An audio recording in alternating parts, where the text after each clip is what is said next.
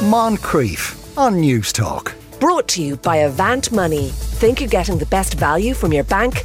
Think again.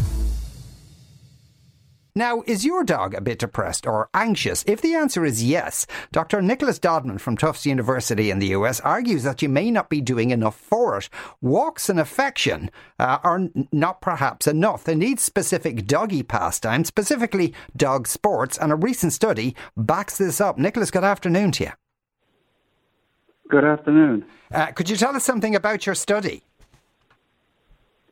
Uh, sure. Yeah, we um, we did the study from our group, which is called um, Center for Canine Behavior Studies, and we have about seven or eight thousand um, dog-loving people who are members, and we send them out surveys.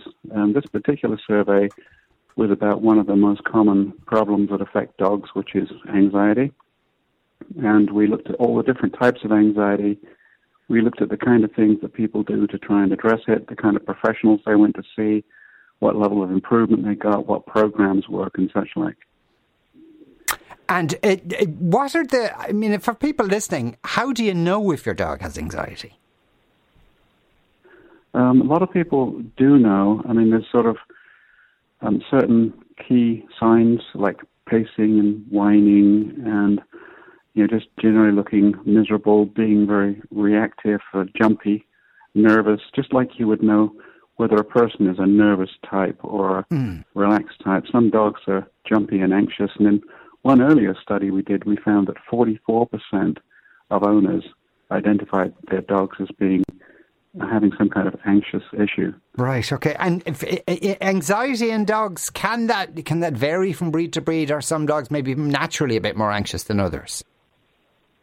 I think some are naturally more anxious than others. Um, it can affect any breed, but uh, you know, if you wanted to name one, um, German Shepherds in general tend to be a little bit on the nervous, anxious, kind of furtive side, and oftentimes display aggression um, as a result of that, as a result of their nervousness and mistrust and anxiety. Yeah. Now, I mean, and and your study, you you, you used over thirteen hundred dogs uh, uh, in the study, uh, and I assume most of these people would have walked their dogs a lot or played fetch with them and that kind of thing.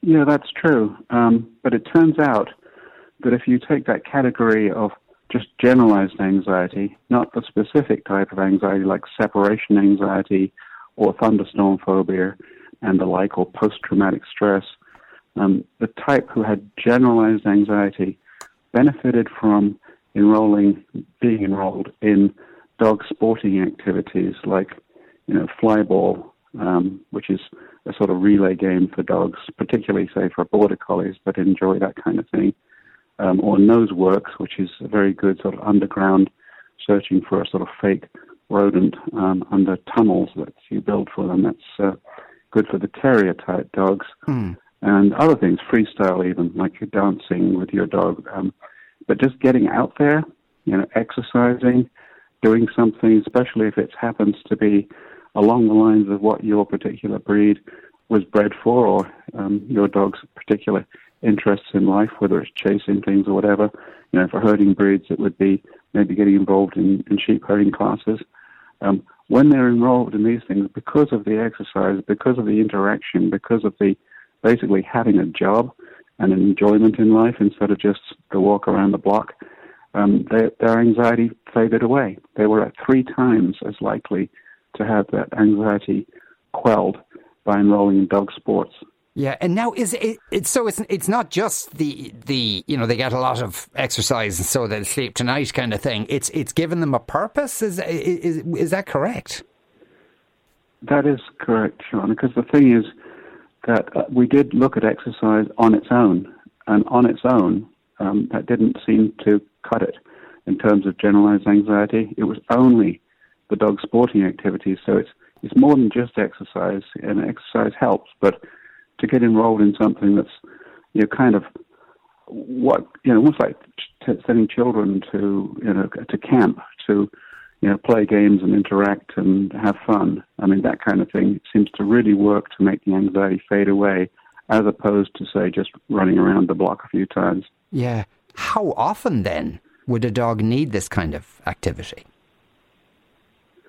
Um, I would think um, we didn't actually ask that question, but you know they can remember pretty well. So, for example, if, a dog was enrolled in herding classes once a week, um, the, the six days of the week that he's not doing the herding class, he's thinking of it, dreaming of it, imagining it. So I, I think it just has a general calming effect. Or nose works, which is you know, searching for things, uh, hidden objects. It's like a treasure hunt for uh, valued objects for a dog, like a treat, um, hidden under boxes, and they have to use their nose to go around.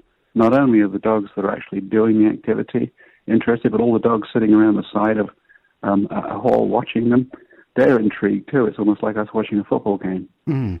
So, from all this, and maybe to a lot of people listening who you know may have a pet dog who may walk it twice a day and, and that kind of thing, uh, they may be thinking, God, there's even more work I have to do with the dog. Are we essentially not doing enough to stimulate our dogs or letting them act out their dogginess? I think in general that's that's very true that we don't do enough because the home is not really enough for a dog. It's got all the mod cons for people. It's got computers and phones and this, that, and the other, t- television, you know, all the a- activities that we have, you know, going out shopping, coming back, cooking things. The dog's just hanging around, spinning its wheels. Um, I knew a bloodhound once who was destroying the house, and he was enrolled in scent work, you know, hunting for things using his nose. Soon as he had a job, his problem faded away. Mm. Another bearded collie was enrolled in dog training, uh, in sheep herding, and his anxiety melted away. So, having a job, having something to do, having fun is much better than just lying on a rug waiting for the, you know, 15 minute walk or half hour walk.